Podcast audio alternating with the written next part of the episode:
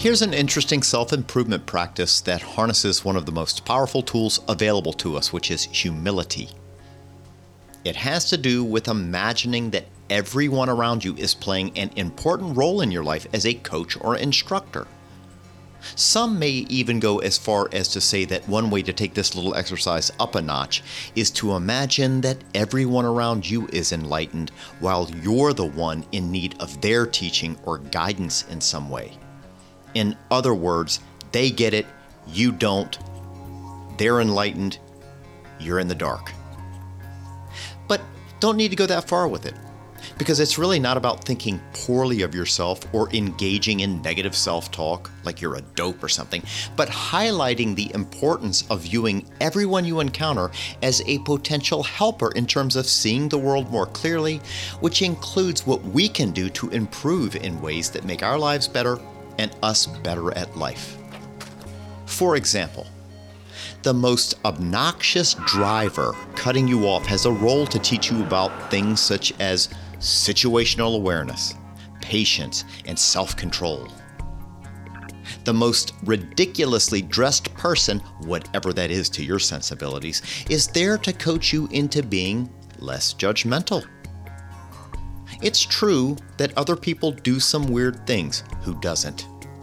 But we're the ones getting upset about it, so we are the ones who need to change. Not talking about accommodating, approving, ignoring, or advocating behavior that is dangerous, violent, mean spirited, or destructive to self or others.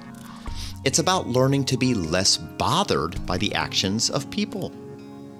After all, one of the cardinal rules of joyful, peaceful, tranquil living is to avoid wasting usable energy on judging others or allowing what they do or say to become tyrannical rulers of your own conscience.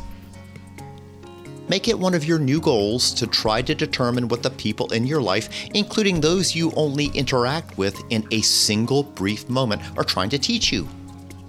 What is he trying to coach me up on? Me calling on you for help is not a disruption, but my effort to make you the best person you can be and make your life even richer. It is more blessed to give than to receive. What practical and valuable instruction is she laying down for me? See the beauty in everyone and everything. He has made everything beautiful in its time. He has also set eternity in the human heart.